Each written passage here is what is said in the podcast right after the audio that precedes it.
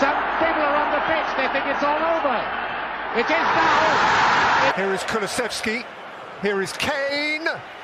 He scores and silences the place. Coleman caught on it by Salah, and Salah is off and running now. Catch him if you can. Mo Salah, brilliant. Mira el centro, clave, gol. Gol! Balotelli, Aguero.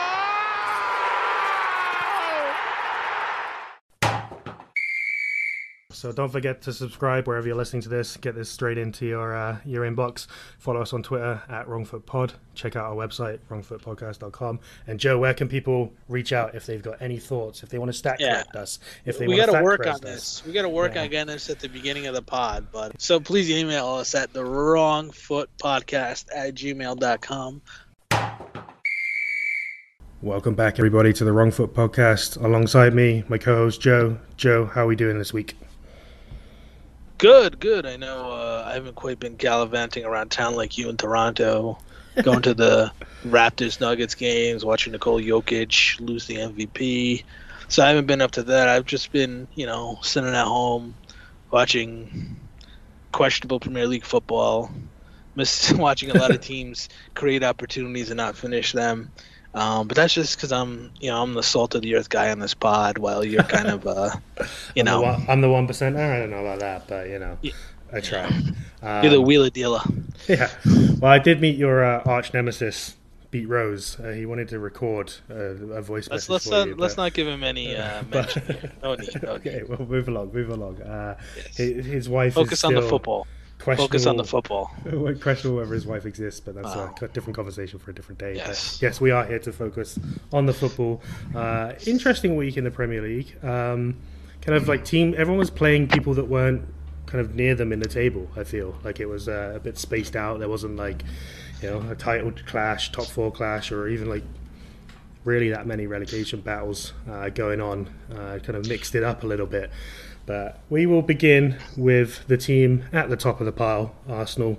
Uh, took care of business at Fulham pretty easily in the first half. I think Fulham looked all right maybe in the second half. They had a few chances here and there, but really like Arsenal just turned on the gas first half, got the goals, 3 0 up by halftime.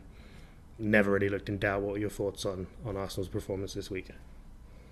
Well, I think you obviously have to say the January signing of uh, Trossard was is all the difference in this game. That was the Arsenal uh, winter transfer that I did very much think was a good idea. Obviously, an older player at 28, but you know, I thought the fee was very um, respectable, and I think this is kind of the difference that he makes. And I think, you know, he's starting now, right? And you know, the first goal was off a beautiful uh, cross from a corner kick um, that he was able to put in the box that Gabriel was able to finish. The the second one, um, you know, just it, you know, to, I- every, everyone should see the the sec the cross that he had on the second one. It was just a beautiful kind of weighted floating pass.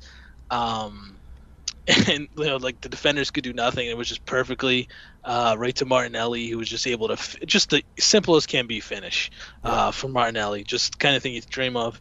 And then he was also on the same left side, set you know makes a nice cut, beautiful pass, um, and Odegaard kind of cuts back right there, nails it right with his left foot as well.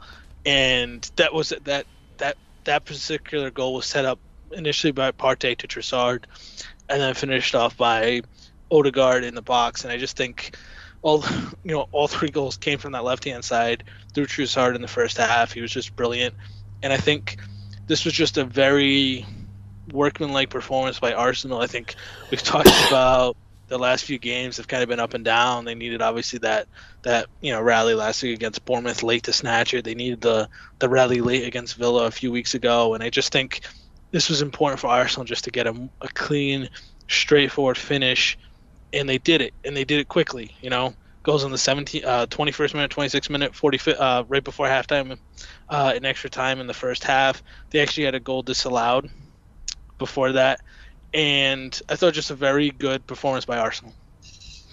Yeah, and uh, going back to Trossard, I think we talked about it when we were talking about the January window. We, this was a kind of like a nice addition that they would have on the bench for the last 20 minutes, and like he has proven to be way more than that for them. Um, found his way into the team. I think for Fulham, I think we we spoke about the was it the Wolves game when they drew one one with Wolves, and I said like th- there's quite a few teams, and I think this theme came out this week with a lot of the results as well, where there's about 12 teams or so that really could be in the bottom three depending on a bit of luck here and there. And I know Fulham are obviously way above and not in trouble of relegation or anything, but like they have performances like this, and you're like, they're really not that good. They've obviously strung some good results together, played some good football, but like in a different in, a different universe and whatever. I don't know that's all hearsay or whatever, but I, I just find like all the goals there was a lot of players just kind of stood in the box, and part of that's because Arsenal were just so clinical, and know, there's only so much you can do, but the the Odegaard one especially, like he kind of just was able to just find space pretty easily and and get it onto his left foot and, and find the finish and never really under any pressure. But there there seemed to be men around him, but not kind of doing much, and well, it was just statues almost. But right, he did all his damage on you know the left hand side, and who's he going up against? American Anthony Robinson, who so obviously I'm paying attention to him specifically, and he was just he did not have a great game, um, and he was just burned up by Trossard. I mean, some of the defending it was kind of like oof. It, it, wasn't like you know I've seen Anthony Robinson obviously play many times. It it was definitely one of the worst I've ever seen him play. I mean, I know Trossard is good, but uh, I think Robinson definitely helped uh, in the process. Yeah, for sure, for sure. But Arsenal, um, yeah, just took care of business. They're looking very good. I think that five five point gap over City is it's it's could be enough. Um, obviously, still a fair bit of football, but if they, they keep working out results like this and and just kind of demolishing teams with with ease, then it's going to be all Man City's to do. And we'll get on to Man City and talk about them in the Champions League and, and where their focus may be. Um, but yeah, I think this was was a great three points. Um, but yeah, we can. Uh, sorry, go ahead. No, just the last thing I want to say about this. Um, I think we're at the point in the season, and I think probably it was even happened a couple weeks ago, and I think it's important to say it, where you know when you're watching American sports, right, you want to play the teams that are always at the bottom because there is a real reason that those teams want to lose. There's no threat of relegation, and the worse they are, the better the draft pick they get, and so right. there's just less from the fans, from management. There's just less emphasis on winning. Well, when you're in a league where everything is about staying up and relegation could you know severely jeopardize the financial prospects of so many of these teams you do not want to play the teams at the bottom of the table right? I mean we, are going to talk about some games especially away when these teams are playing at home. You're just going into a lions den many times and it's not even in millwall. And you know you're going into these difficult environments and these are teams that are playing better than they ever have all year because they have to. They don't have a choice. They have to get as many points if you know if these players, you know, some of them will go down to the championship, some of them may, you know, try to find other homes, but you know, it's very vital for a lot of these guys to try and push forward and stay in the the you know the Premier League, and not only are the fans feeling that the, these players are, so it goes through the whole organization, and I think teams like Fulham, a team like Brentford, a teams like Villa, teams in that middle chunk there who I think there's four or five of them when I look at the table that are kind of in the middle there that aren't necessarily in the relegation fight, but they're not really fighting for top four or Europe that much. So I'm looking at you know Villa, Chelsea, Fulham, Brentford, specifically those four teams.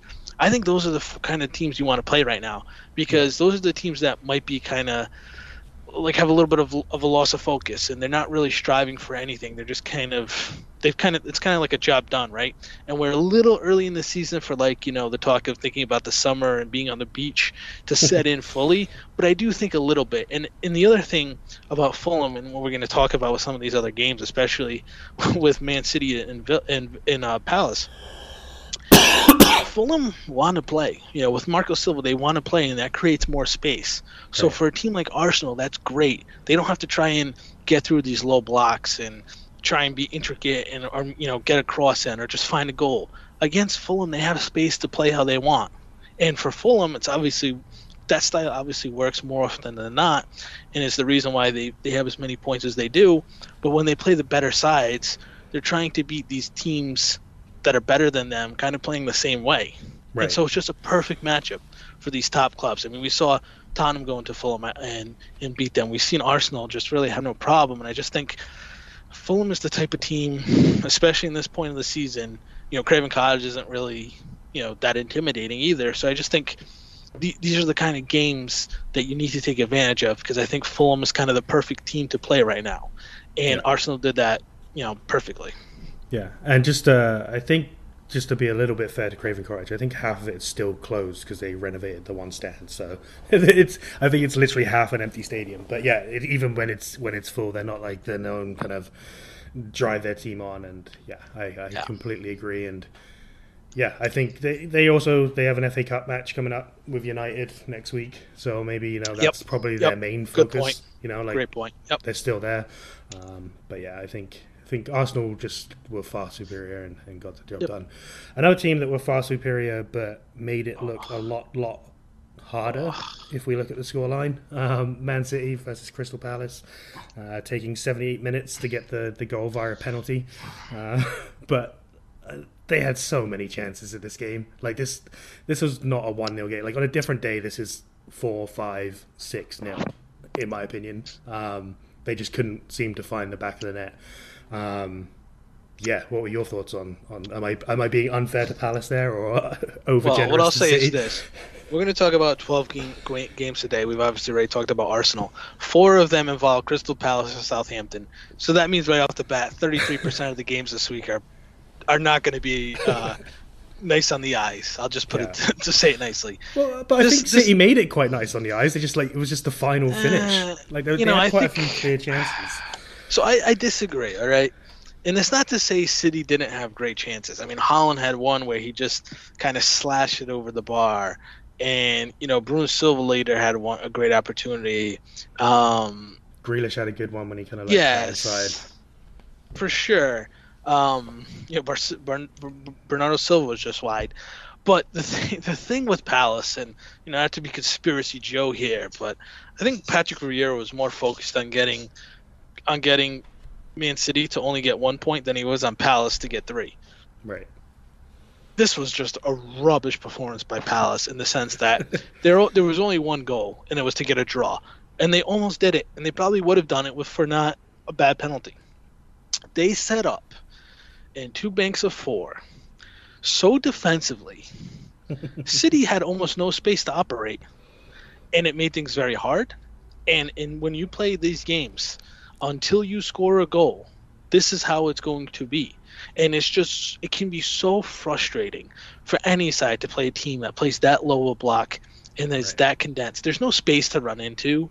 You know, you got to try and get across it. It's just you have to play differently, and it can be challenging. And a lot of the times, the thing that breaks these games open is a penalty. It is a deflected goal. It is just you know a header. It's just something random. It's not usually pretty football that's going to win you these games. And City could have done it, you know, more pretty. They had some opportunities, but Palace almost had no attacks until they gave up the goal. They decided to play a little bit because oh wait, we actually need to score a goal to get a point. the, the entire first 70 minutes, Palace were just kind of in their own end, and they were just they, they didn't even advance the ball. They were just we're gonna defend, and that's all we're gonna do. Yeah, no, that that is fair, but I think, like I said, I think in a different day, if uh, they if City get an earlier goal, one of those goes in, and I think some of the others go in as well. But the thoughts on the penalty? It's pretty clear cut. Yeah, just Daft um, challenge. Yeah, I mean, um, uh, I mean, there's there's really not much.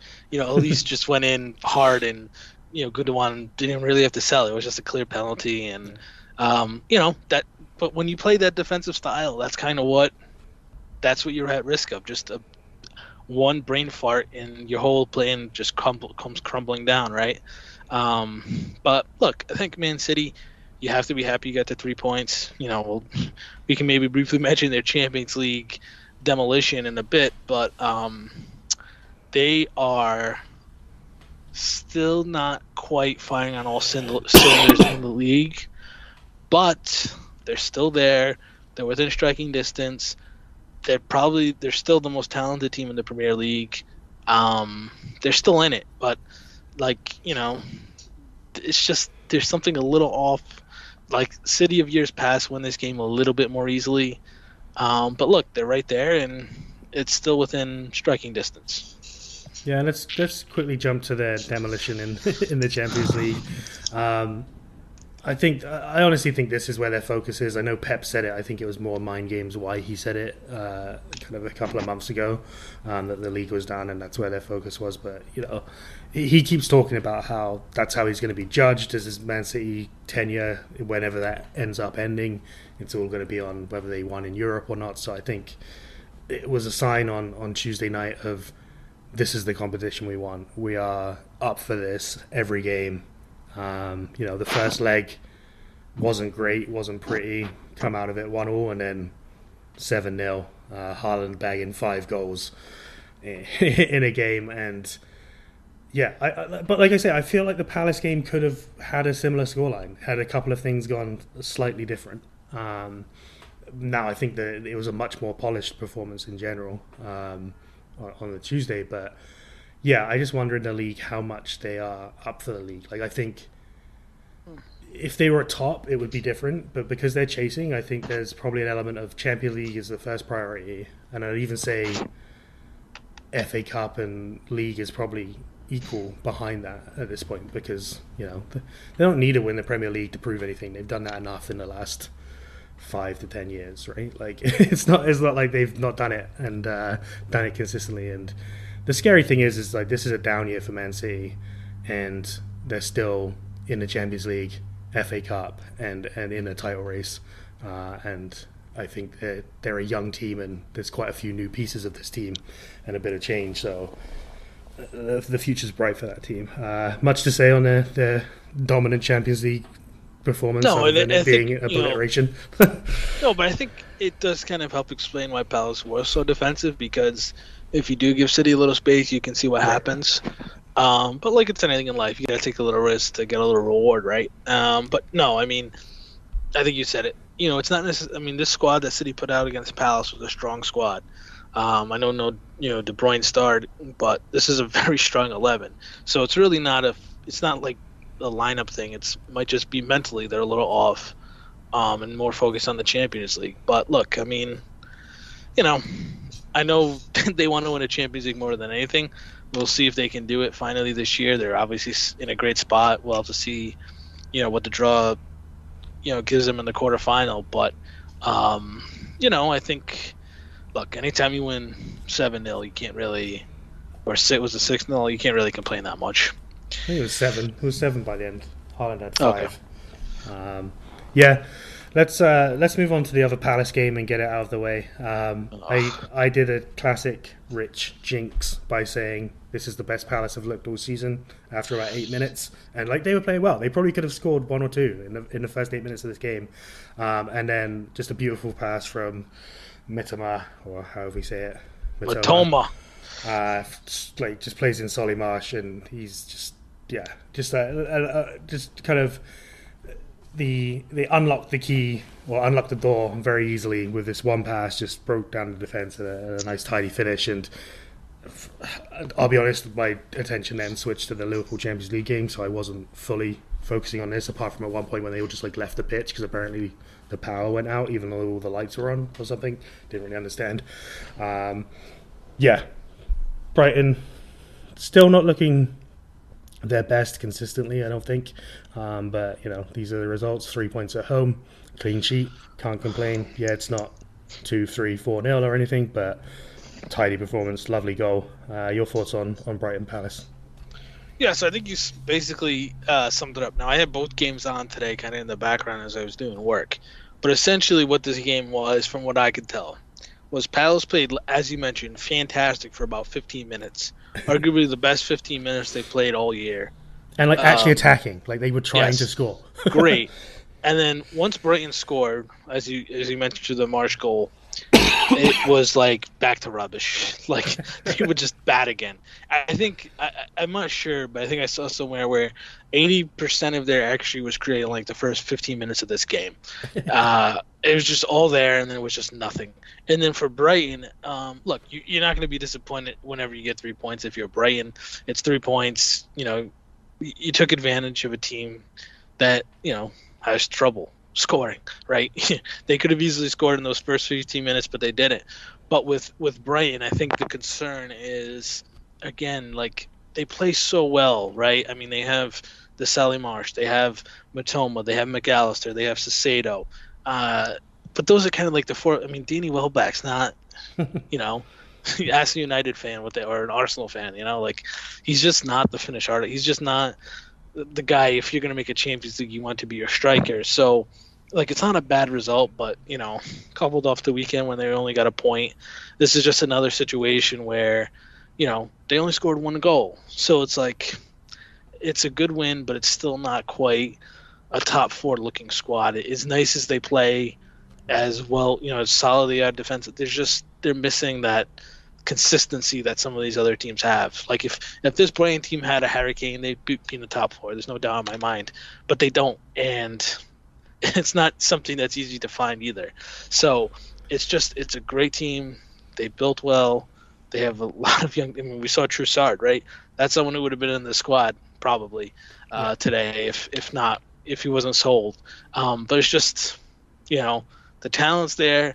It's just is there enough talent, especially in the final third, to finish these opportunities that they're creating.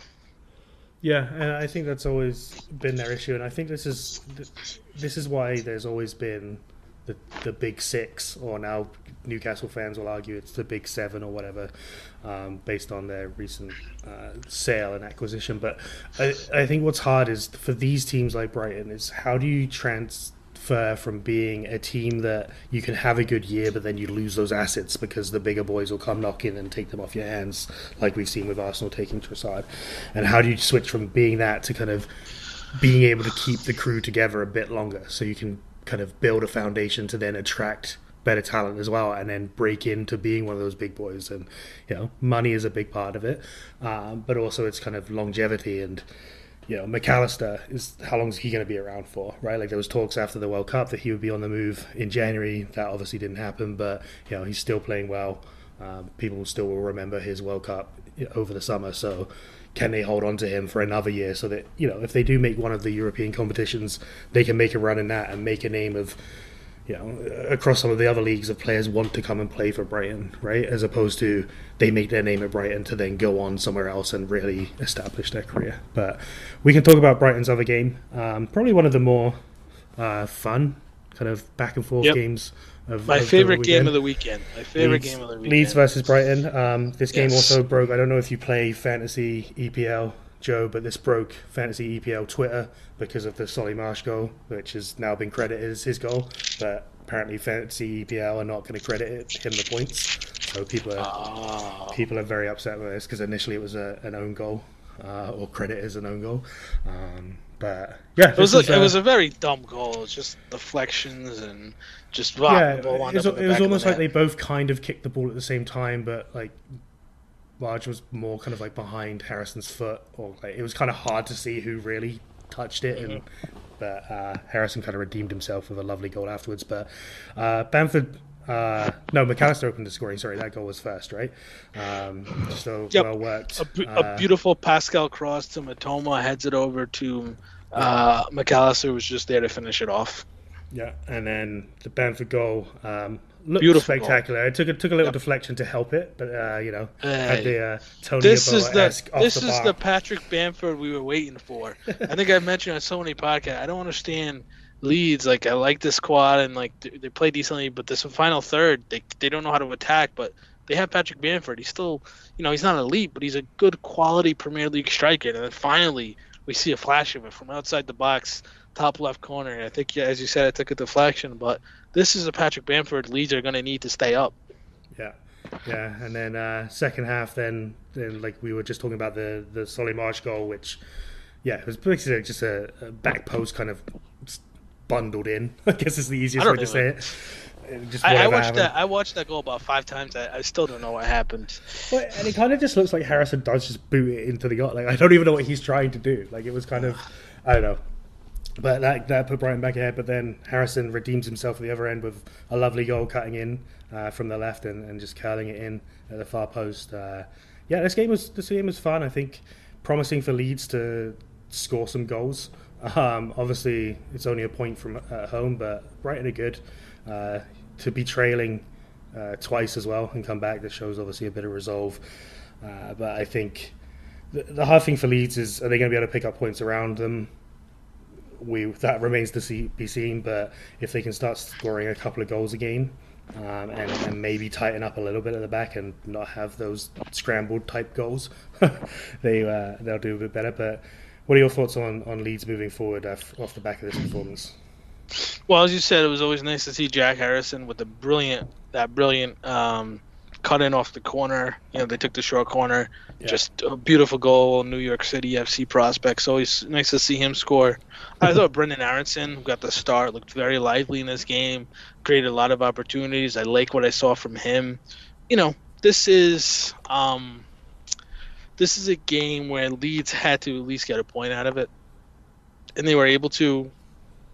We'll see if they can carry on off this result. I mean, it's it's going to be tough. I mean, they are, you know, in the relegation zone. You know, we're going to talk about the other games, but there were critical points that other teams won this week. You know, Bournemouth got their three, Everton got three more, and you know, every week one of these teams in the bottom seven or eight are probably going to win, and you have to keep pace. It's, it's going to be tough, but you know, you have to, especially when you're playing at home, you have to get as many points as you can. Right? It's it sounds very dumb and very simplistic, but you need to take advantage of your home opportunities.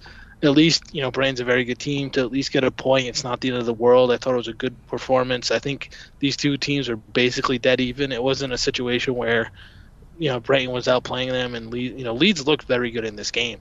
So I think that's that's a good thing. That's obviously something to be optimistic about. But it's they're just they're in the battle for their lives. For sure, for sure. And another team in a battle for their lives, Everton. Uh, I don't think uh, we talked about Bournemouth start at Arsenal last week, but uh, you know, at home against Brentford, what was it about forty seconds in, probably less. Uh, just came out the blocks firing, and it's it's what you need. And I think we've we've spoken about this before. Like Goodison is obviously good atmosphere, good good kind of place to have your crowd behind you. And if you can get ahead early, and like obviously this is very very early after you know less than a minute, the crowd is just going to be behind you the rest of the way. Whereas you know you, you start these games and it's not going too well, the other team's kind of more on top or something. Like the the crowd kind of goes more to that. Here we go again, and it's not quite got that raucous atmosphere to give you that extra ten percent in your legs or whatever. Whereas this was just uh, yeah perfect start, and then you know then I think they cleared about three or four off the line, maybe maybe that's Yeah. generous, but they they did. it was uh, about that. Yeah. it was a, a Sean Dyche defensive performance from there. But you know, once you've got that goal, then then you can do that, right? Like you've you've got a bit more leeway um, against a Brentford team who they hadn't lost since did they lost since the World Cup? I don't know. It was twelve Yeah. games, so whenever that takes us back to um, very long unbeaten run. Yeah, it was twelve games unbeaten before it. A lot of draws, but yeah. Yeah, it wasn't all wins, but uh, No. yeah, so that was uh, like I say. I think uh, on a different day, maybe uh, Seamus Coleman's not on the line as much as he is, and they they concede a couple. But th- again, points at home. We were just talking about this with Leeds. Um, three points at home is huge. Obviously, helps them leapfrog their way up the table a little bit, um, and again, gives them a bit of a boost going into the next game. What are your thoughts on on this one? Well, first shout out to Jim Crumley. He wasn't in his seat for the first goal, so that's why they scored. And then he happened to be watching as the goal was disallowed Oh, on right, the they had the- Demarai Gray yeah, handball uh, uh, Yeah. right before half. So, um, but yeah, I think you said it. I think what you said there, and, and we've talked about this. Everton need to get three points at Goodison. They did that this time. But the funny thing about it is. Brentford were the much better side, especially in the second half. They're the ones that had all the opportunities. I think you said they cleared three or four chances off the line. That's exactly what happened. But this is where home field advantage comes into play, right? I think other than I, I think basically even with basketball, you know, soccer is the one sport where the crowd makes such a massive difference. Because you're running for 90 minutes you're going to ebb and flow. Your, your energy is not always going to be peaking. The crowd can just give you that extra push and can just really make it a cauldron and make it really difficult for the opponent to because you, you got to be clinical in front of net. And i think if brentford's at home they probably finish one of these opportunities. But with all the pressure on top of you, with the crowd on top of you at Goodison, you know, this raucous crowd trying to, you know, as they did last year, just trying to propel this team up above the top three. Everton, you know, they were taking in, they were playing all right defensively, but this is really a game. If they're playing in Brentford, they're losing probably 3 0, 2 0. But because they're at home, because the, the added pressure on Brentford of trying to score with, you know, the crowd on top of you and then with that extra energy the crowd provides for Everton, you see how hard it is to go into Goodison. Arsenal couldn't do it. Uh, you know, Brentford couldn't do it. I think uh, the, I think Villa might have won here. I'm drawing a blank, but um, Everton have been able to get results under Dyche at home. They not just results; they've been able to get wins, three points, and that's why, even though they're not playing, they don't play great football. Um, they, you know, Demarai Gray is really their their best attacking option they've been able to survive and they're kind of moving up the table now that they're up in 15th. Not that they're safe by any means, but they're able to do this because they keep winning at home. Yeah. And, and on your point about it not being pretty, you ask any Everton fan, they're going to tell you that I don't care how it looks as long as we stay up at this point, right? Like you yeah. don't need to win pretty, you don't need to be playing. Like, obviously, years and years of terrible football, you, are going to be like, let's let's start kicking the ball around a bit. But you know, at this stage of the season, when you're in the mix, um, yeah, it's win at all costs. But yeah, and uh, like I say, Brentford they were on an unbeaten run, but they got back to winning ways tonight. Um, this game. Didn't see a lot. I've seen seen the goals. Uh, I didn't realize until five minutes before recording it actually finished two 0 I thought it finished one 0 but there was a goal right right at the end, ninety seventh minute. Um, Southampton are just bad, right? Like they lose two 0 um, Brentford back to winning ways. Tony back on the score sheet. Um, yeah, I, I, like I said, I didn't see a ton of this game with the with the Liverpool game going on, um, but I don't have a ton to say about Southampton and good for Brentford. Basically, your thoughts, Joe? Yeah, I think basically Brentford are playing really good stuff. I think even better than Fulham more consistently. Brentford are really playing good stuff. I think they're they've been tough for every anybody to beat.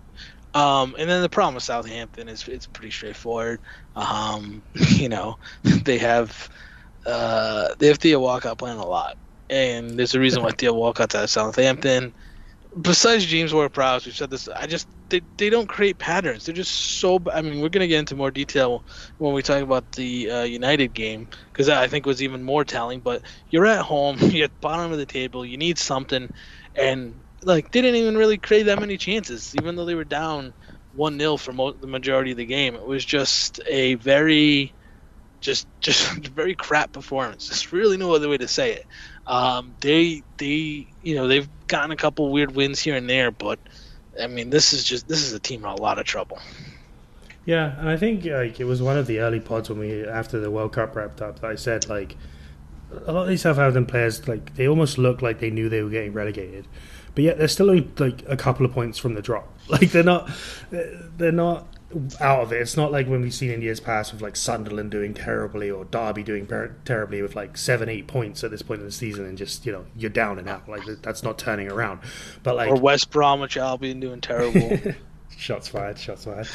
um, yeah, like it, it, you're you're they're they're still in the mix, but yet like the performance is like the contrast of that what we've been saying about Leeds, about Everton. You know, like win at all costs. Doesn't matter if it's pre, but like at least be in the game don't see that. And we can we can move on to the, the United game where they were given a gift by our friend oh. Casemiro, who we've we've spoken about before. That his his tackles are strong to say the least. Um, this one was just mistimed. It was high.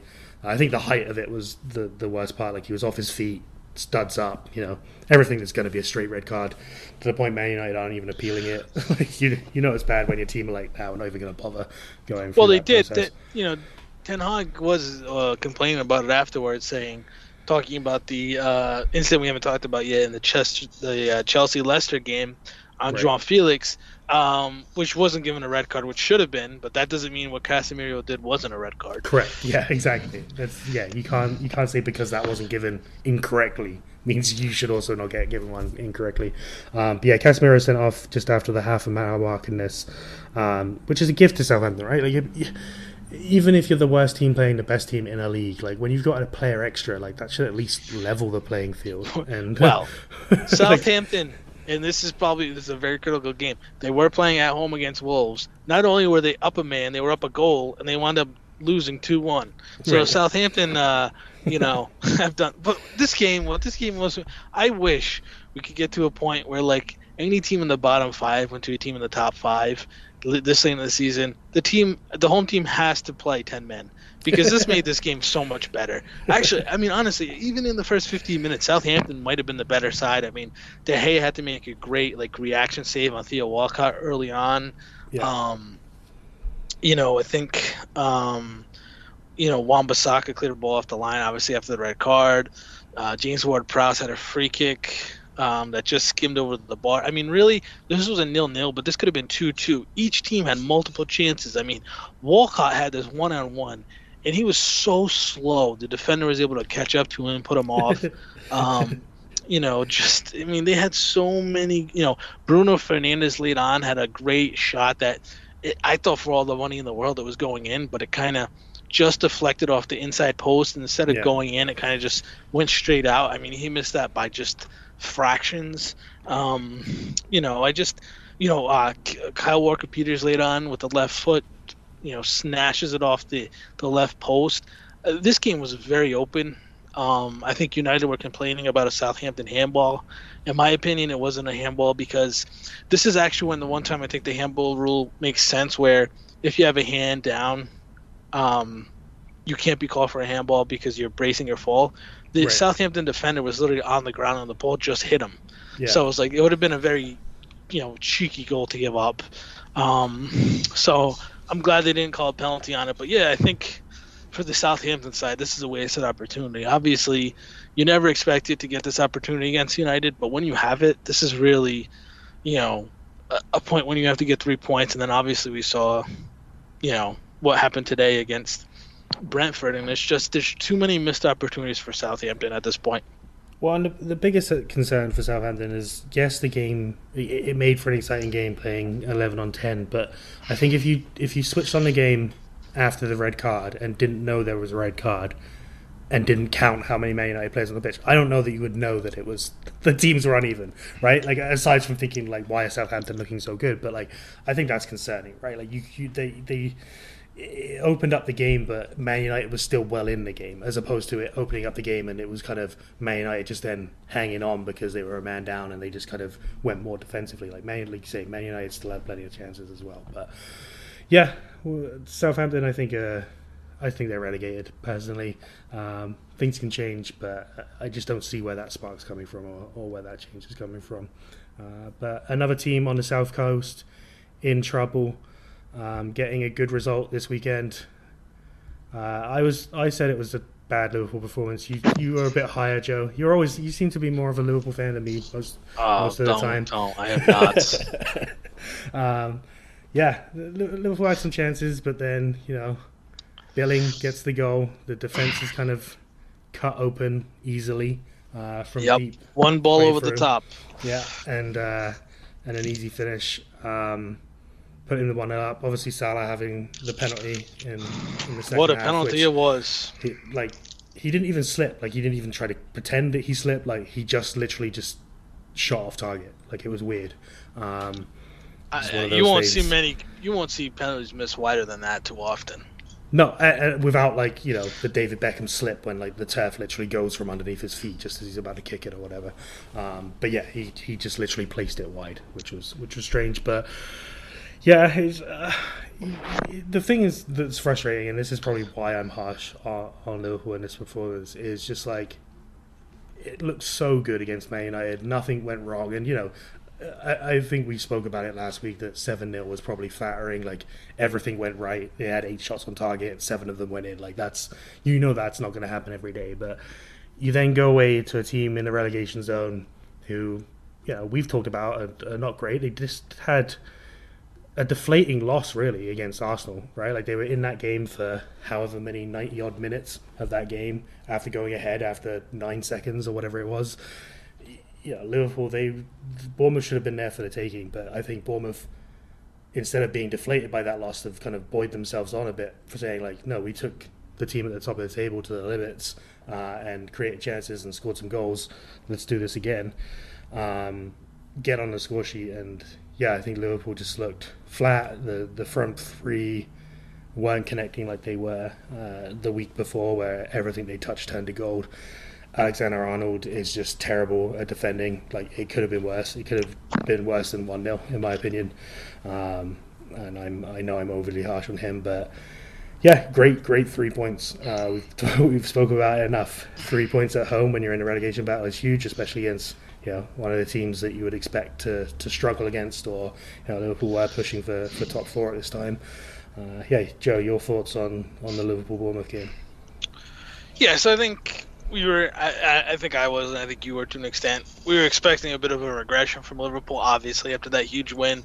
Um, so they made one sub, and, I, have seen a lot of Liverpool fans annoyed that uh, Henderson didn't play, and you know both Harvey Elliott and Bajcetic played. Um, what were your thoughts on that?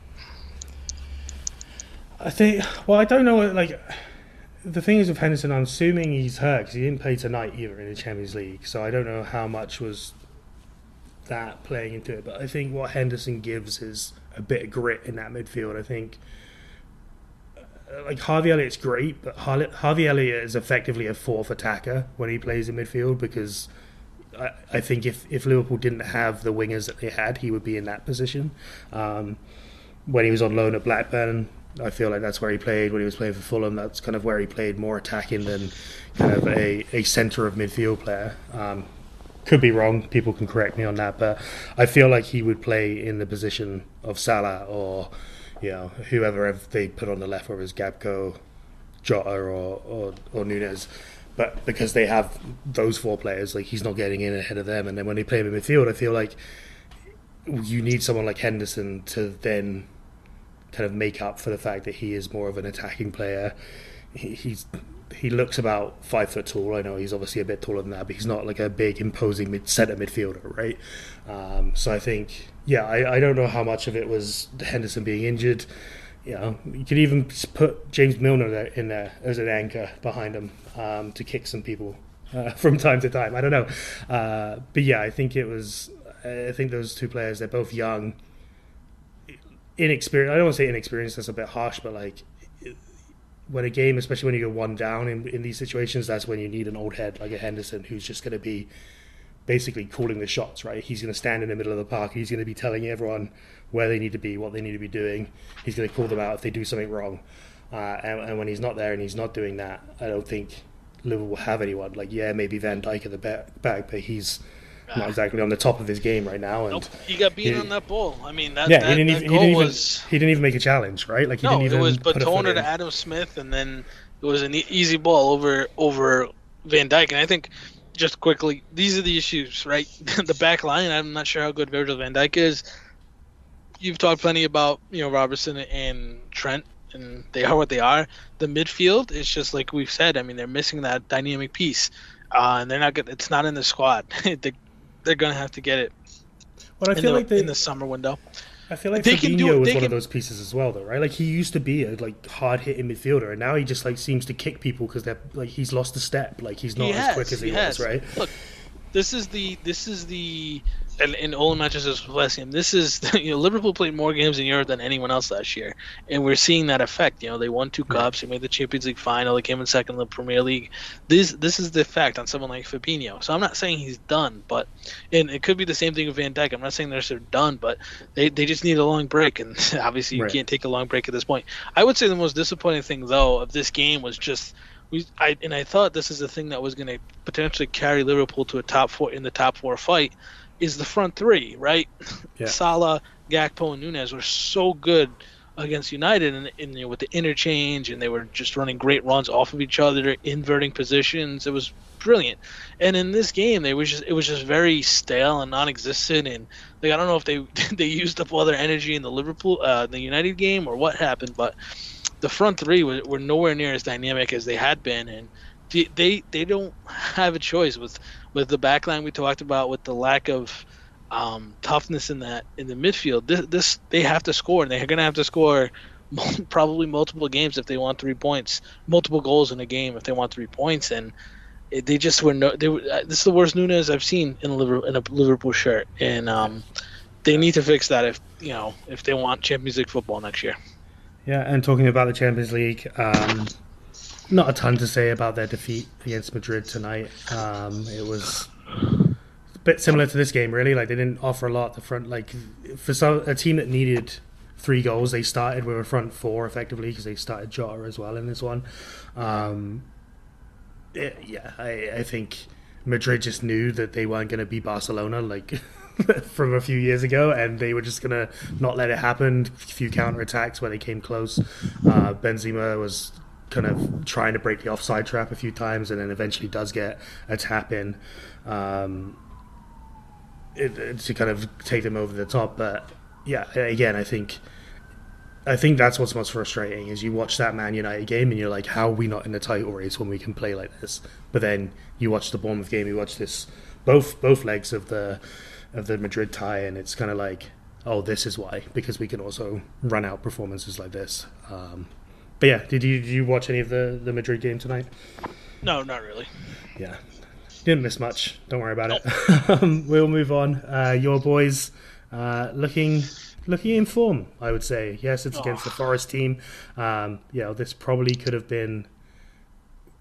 I, I think Forest were more in this than than three one would suggest, but I think the class of uh, of Tottenham just came out. I think Richarlison, as much as we've criticised him, and I really don't like him, played very well in this game. Um, which which hasn't happened for Spurs. I, I, don't know whether the war of words between him and Conte over the the last little while have has sparked something, and maybe it was a bit purposeful from Conte for someone who's been around the block. Maybe he realised this is something he needed to do um, to to spark this in in his players. But yeah, take care of business. Three one.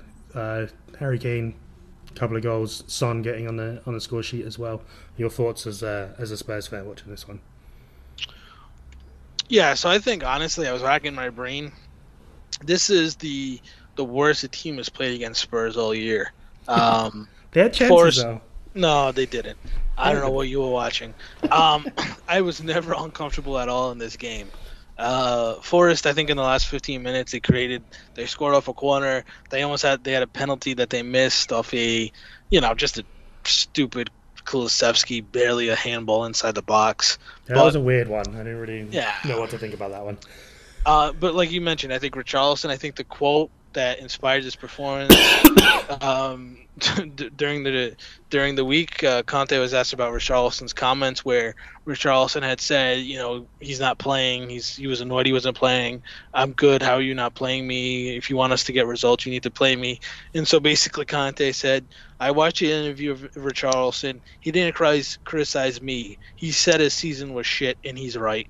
and then what do you get? He throws in a true Italian father type of way, throws him out. You think you can do better? And Richarlison put in by far his best performance. He didn't score, but he was integral in all three Spurs goals. He actually had a goal disallowed by VAR very early on because he was slightly offsides. But I mean, sets up that beautiful Harry Kane. Um, uh, the the Harry Kane goal, but you know, nice pour across. Uh, the second Harry Kane penalty kick was because Richard Richarlison was fouled inside the box, clear penalty, and then he was he you know passed it to Son, nice little cross where Son made a great move and finished it. So this game was all about Richarlison. He's been the bane of many people's existence this year, but this was this was a 60 million pound man you expected. This is the performance that we're going to need to see more often if Spurs want to you know, maintain their top four hopes and, and get into the Champions League next year. But yeah, I thought very clinical performance. Again, very annoying by Conte. Makes no subs until the 84th minute. Uh, Tottenham, I guess he's on loan technically with an option to buy, Danjuma doesn't play at all. Just a winger, very talented, doesn't play. He brings in Lucas Moura here late. Doesn't bring Pape Matar Sarr, uh, you know, who's looked very good when he's played until the 90th minute. Conte just likes to play his guys, and that's it. And luckily for them, they have no other games besides the 11 remaining Premier League fixtures to get them through the end of the year. So they're just going to be basically playing once a week for the here on out, which should greatly help them in terms of the rest and performing as well as they can. But um, even in a win, still some frustrating things about the way Antonio Conte does his business. Yeah, and where where did Forest go from here? Uh, defeat of a decent looking performance uh, again in the Everton game last week, but uh, are they are they in the mix? They're a couple of points off the Well, drop.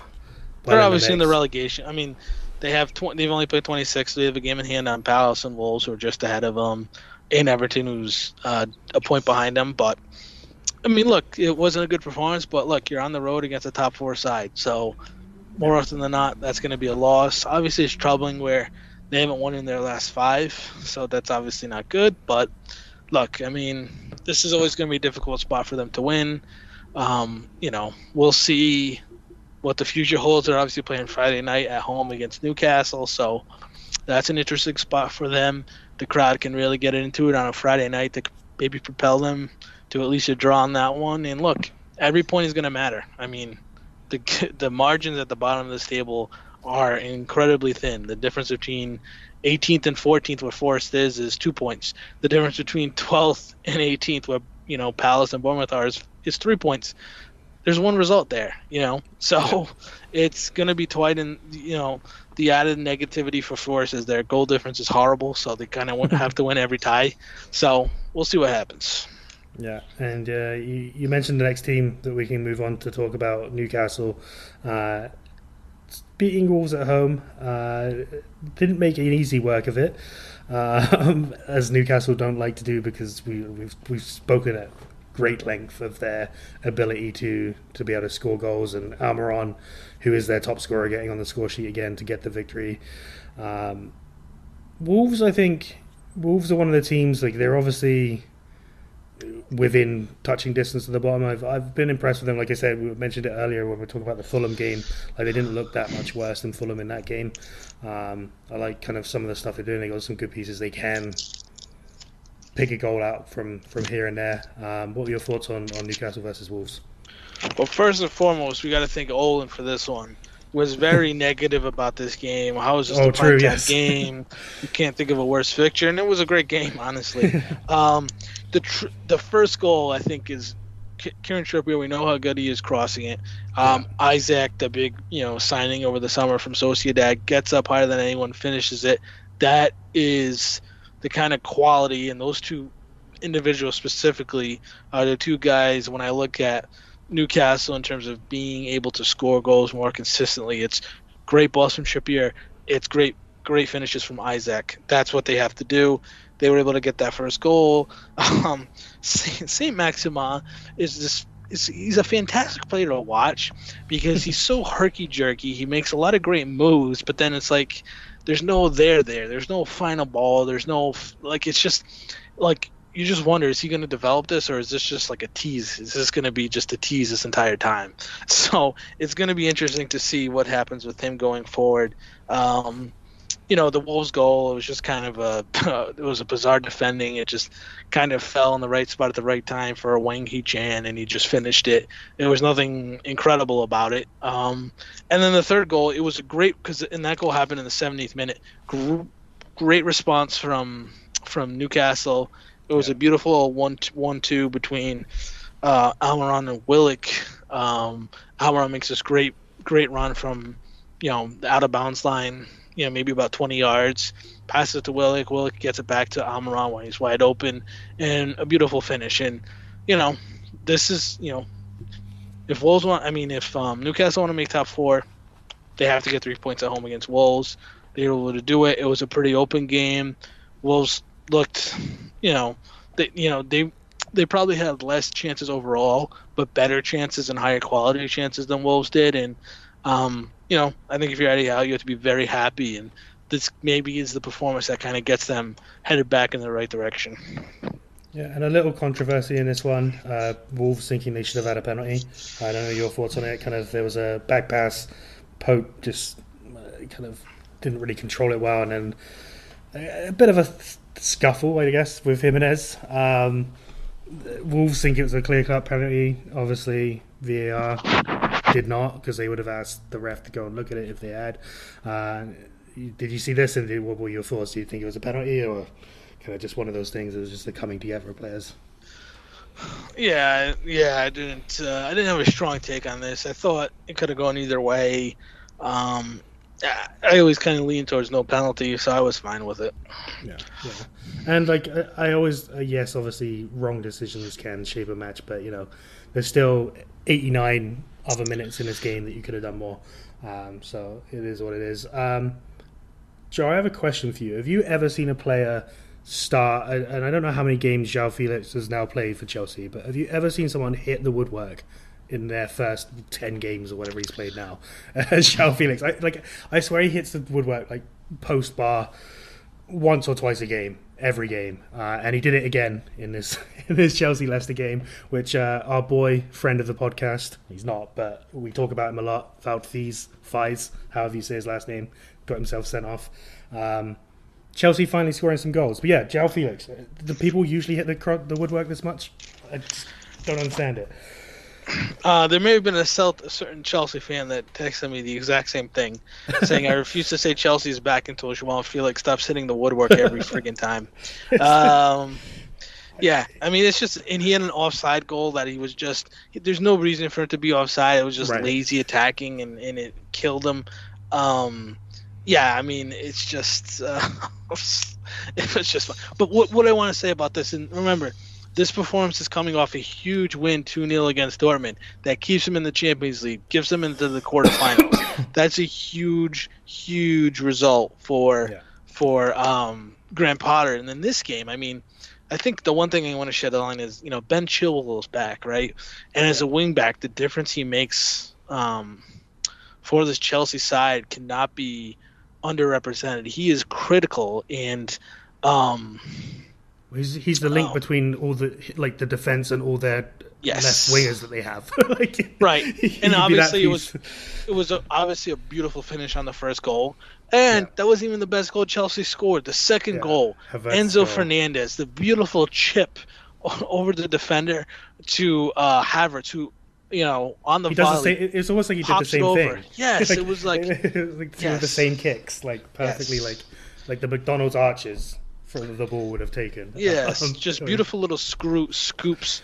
Um, and what I really liked um, before we get into Leicester is um, Mudryk played through the middle, and I haven't right. seen him play through the middle. Typically, he's a winger, um, and every time I've seen him play for Chelsea, but Potter decided to play him in the middle, and I think he just opened things up tremendously for Chelsea in this game. I think he kind of created that space and helped them finish. Now, the hard thing to tell is Leicester is so crap at the back that you know, it's hard to completely decide. But um, in terms of attacking, I think Chelsea look great. I think actually defensively in this game with Cucurella back there, um, obviously no Silva in this game. There was Koulibaly at the back. They looked a little weak, but again, that's the opponent. Leicester is a very good attacking side and a very poor defensive side. And Chelsea definitely exploited their defensive frailties. I mean, Havertz looked great. I talked about Mudryk looked great. João Felix, I can't say he looked good because he can't he just makes too many mistakes. But you know, whatever. Chilwell looks great. Um, Kovacic and Fernandez, uh, you know, Enzo Fernandez looks like he's really picking up the league now. Like I'm, you know, you're starting to see the project come together for Chelsea now. I don't want to read too much into it because they're playing a team in Leicester that, as we've mentioned, is so bad at the back. But I'm I'm liking what I'm seeing from Chelsea. You know, the win in the Champions League over a good Dortmund side. You come in and then you beat Leicester. I'm kind of starting to see and starting to fear this Chelsea armada that's coming through. Yeah, and on Leicester, I I would be scared as a Leicester fan um, of of all the teams in the mix. Like uh, yeah, like I say, I think Southampton are a little kind of separate to this, but I, I think they're trending in the wrong direction. Um, I think Bournemouth have obviously had a good performance against both Arsenal and Liverpool, which will give them a lot of confidence. Uh, West Ham is still down in the mix, and you know I think we, we've spoken many times of like how West Ham with this team still like in the relegation battle and in the relegation zone. I think they are right now. Um, but Leicester, it's just like they just leak goals, and you know, Wout is getting his sent off, but uh, you know he's. Ugh. Are they going to miss him with a one game suspension? Probably not. Like, was like, just Terrible barely anything in that. challenge. it was just like, but it just yeah, I don't know. It, it's He's uh, awful. He is awful. I like. I, I want to watch him in person to see how bad he is in person.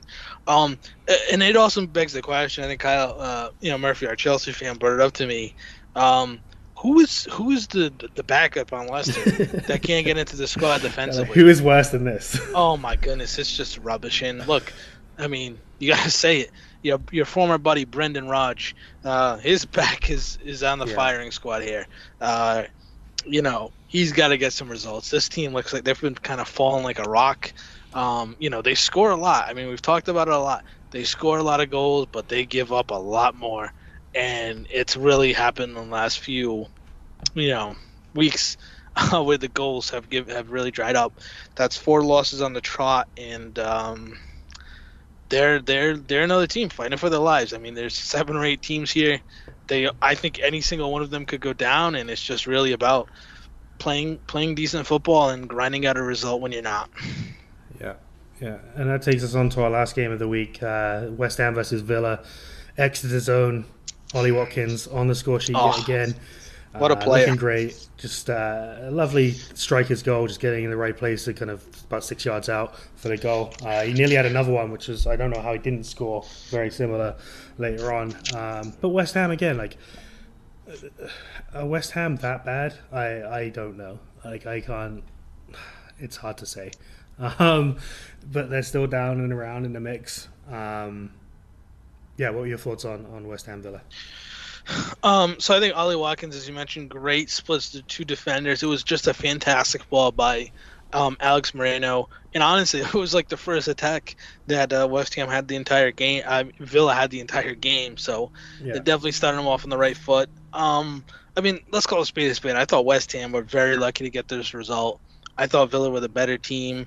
Um, um, you know, there was a there was a Moreno had another great opportunity late. Um, um, you know, I thought I, I think what we have to talk about here is the penalty. Um, you know, Paqueta was kind of was in the box. The ball kind of went over his head.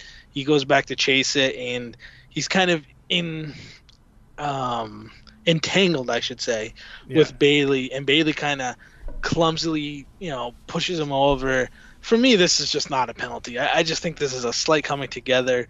It's not like Paqueta was in a great goring skull, go, gr- you know, had a great opportunity to score here. Um, like I said, his back was to goal. He was just trying to retrieve the ball. It just happened to be inside the box. So I thought very, very lucky to finish. Um, you know, look, Benrahma had a great opportunity late. You know, there were opportunities for West Ham. I don't want to speak as though this was like a one-sided affair, but you know, when you're playing at home against a Villa team that we talked about that's kind of in the middle of nowhere, who've got enough points to scale off relegation, you really have to be better. And it just it wasn't a it wasn't in my opinion a good enough performance from West Ham. Not that they couldn't have won it, but I just didn't think this is when you when we were playing at home, as we've talked about. You're in a relegation fight. You're playing a Villa team that you know has not them isn't playing for as much as you are. You this is a game where three points is really critical.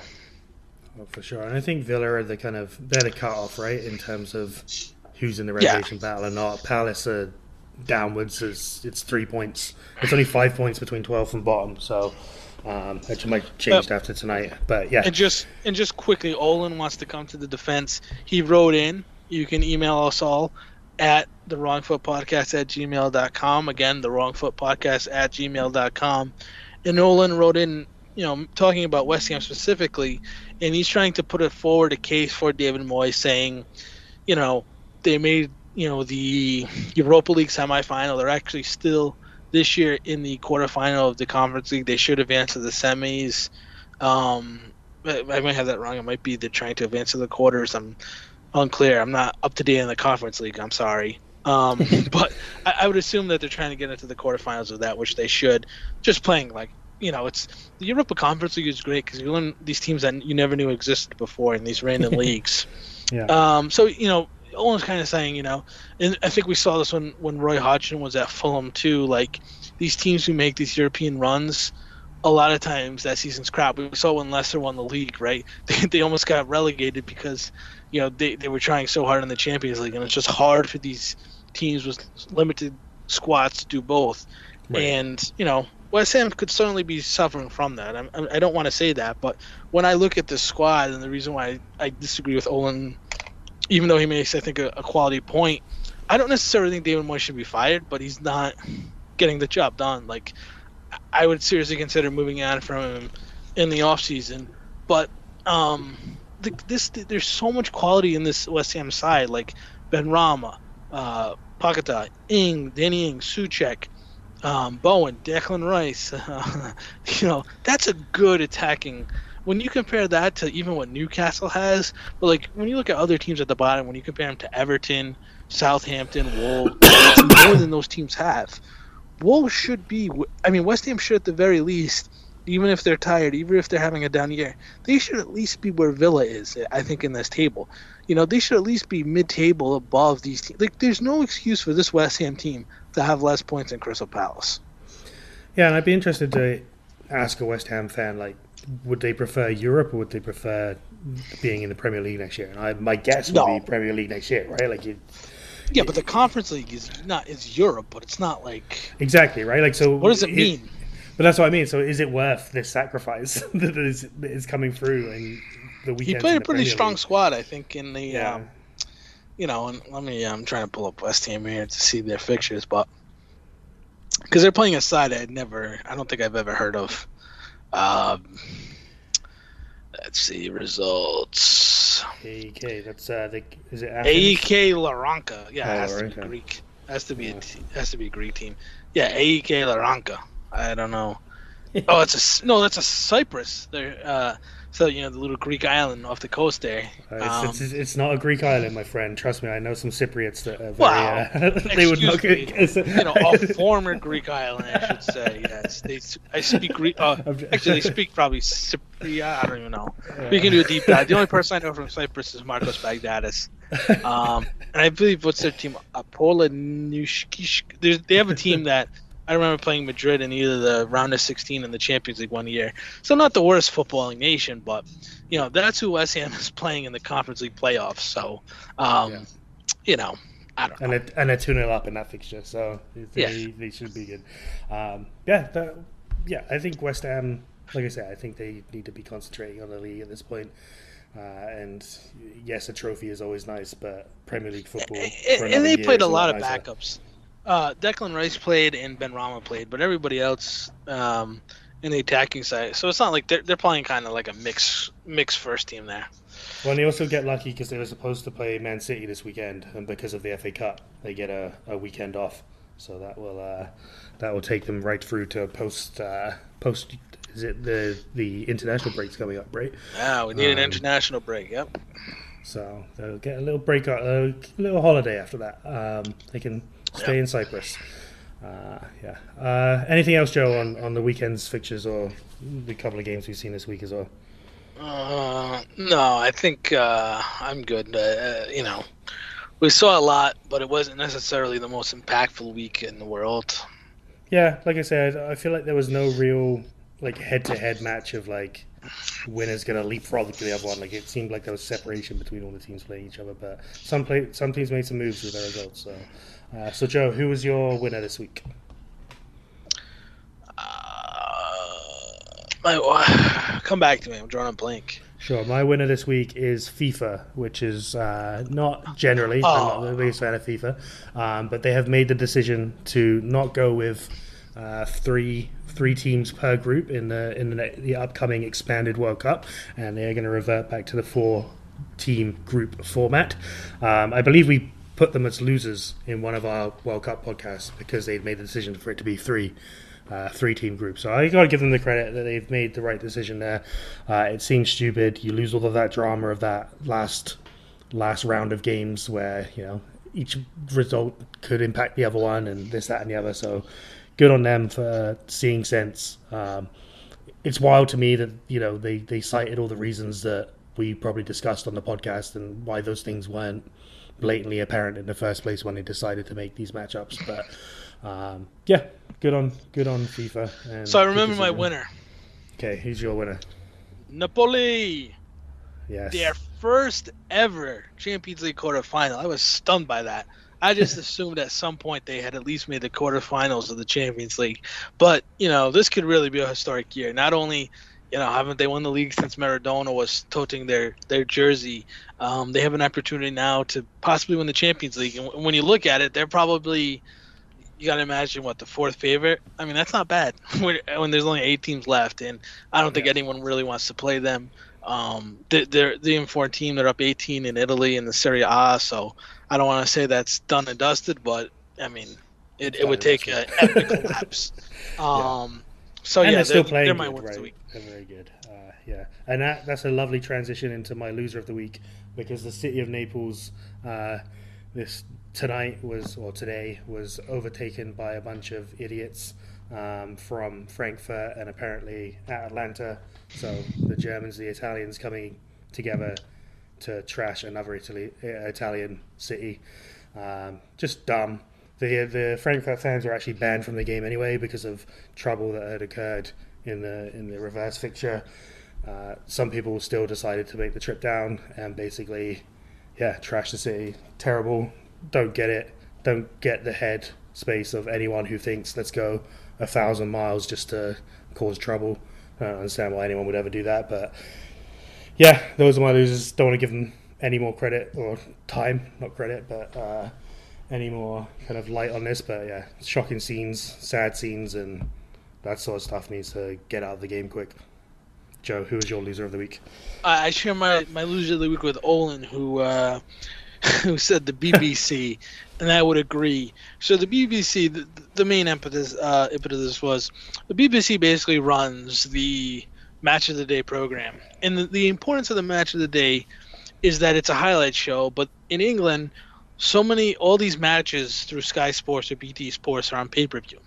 So it's like in the United States, we have this advantage where we can basically watch any game we want for what is it, six dollars a month for Peacock, I think. So we have the access that the people in England don't. They have to pay these crazy fees, and oftentimes because you know, Well, and, So don't, many and just just to add to that, they don't show any 3 p.m. Saturday games. Right, So any of the 10, 10 a.m. Eastern time games are never shown because they don't want it to uh, take away from like people going to the grounds. Correct. Yeah. yeah. Yep, and you know that's when we see the championship, League One, League Two. This Saturday, 10 a.m. kickoff is when, well, 3 Yeah. p.m. kickoff is when they play. So, in this instance, um, the BBC match of the day really matters because a lot of the times after the guy, you know, te- play um, fans go to games in person, this is how they kind of catch up and watch the games that they had no access to. And um, what happened this week was Gary Lineker, who's, you know, one of the greatest goal scorers in uh, English history as well. But he, in the match of the day, he's a presenter, and he's the rare athlete who is kind of like a who is a great player, but also a host, and it's kind of an incredible, uh, you know, talent that he has. Yeah, he's good. And at it. yeah, so essentially he made political remarks that about migrants.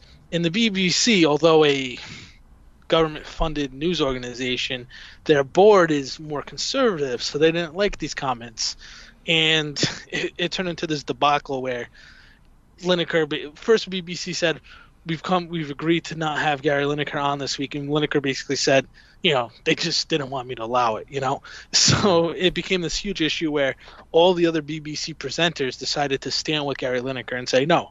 We're not going to be a mass BBC match of the day either. So what wound up happening in its place, instead of the typical hour-long program where they show all the goals and they have the punditry from you know Ian Wright and Graham Souness or whoever else is on it, what they decided um, was they were just going to show clips, and they basically there was no host. There was just basically clips for 20 minutes. I don't think they even had commentary, right? Like No, it was just no. it was like literally just It was just a Like, game broadcast. audio, uh, not audio, Yep. sorry, visual. Yeah. yep. And so that's basically 20 minutes. So, um, you know, match of the day is very important in England, uh, you know, for the reasons we said earlier. So, um, it looks like they've come to an agreement with Lineker.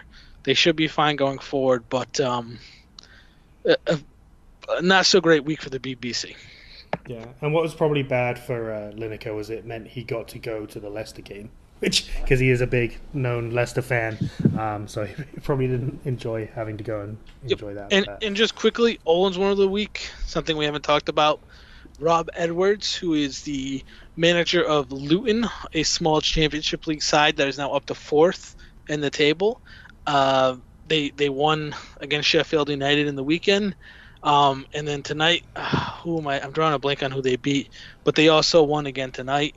Um, looking up to see who they beat tonight. They beat uh, Bristol City 1 0 at home.